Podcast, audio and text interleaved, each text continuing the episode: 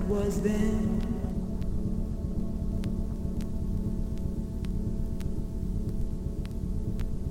My love,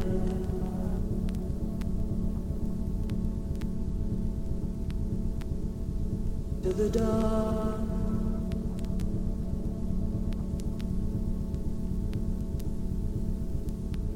and the endless skies,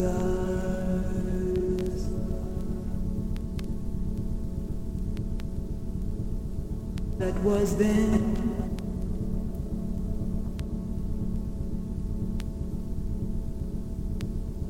My love,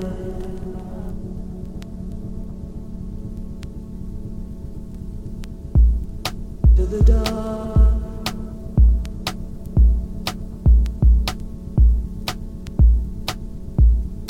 and the endless skies,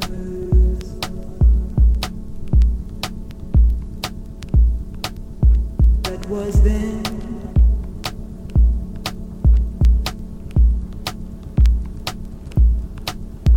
My love,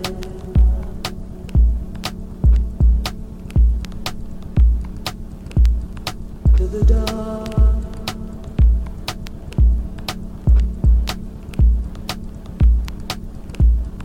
and the endless skies,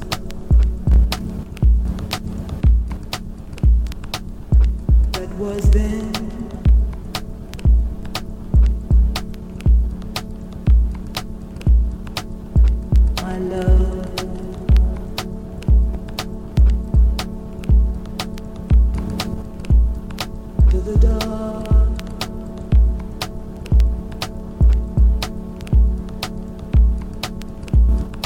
and the endless skies,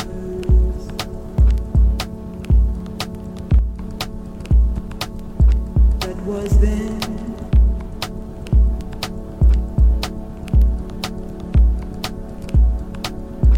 My love,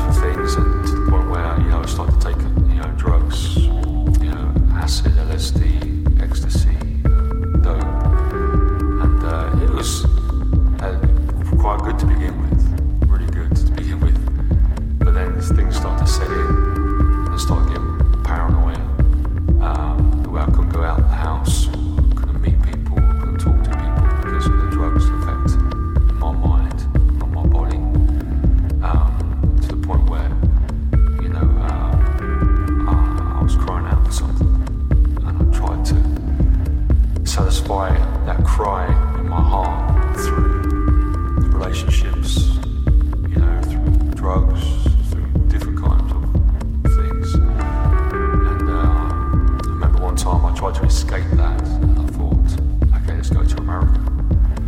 So I went to America for six months with a friend and worked along the East Coast there. And uh, I remember one day, uh, one night, and we were just, you know, partying, and I took some L S D, and uh, I was on beach there, and uh, it was just the sunrise was coming up, and uh, my friend who would be partying all night with, he said, uh, John, uh, we need to give our lives to Jesus. And uh, before that happened, uh, my, my brother and my sister, uh, they were into the same sort of lifestyle I was, and they'd given their lives to Jesus as well. And then, so it really took me back. I was astounded that out of the blue, This, this, my friend said, come on John, let's go to church and give our life to Jesus. And it's at that point where my heart really started to hunger for truth. What is truth? Who is Jesus? What was my purpose in life?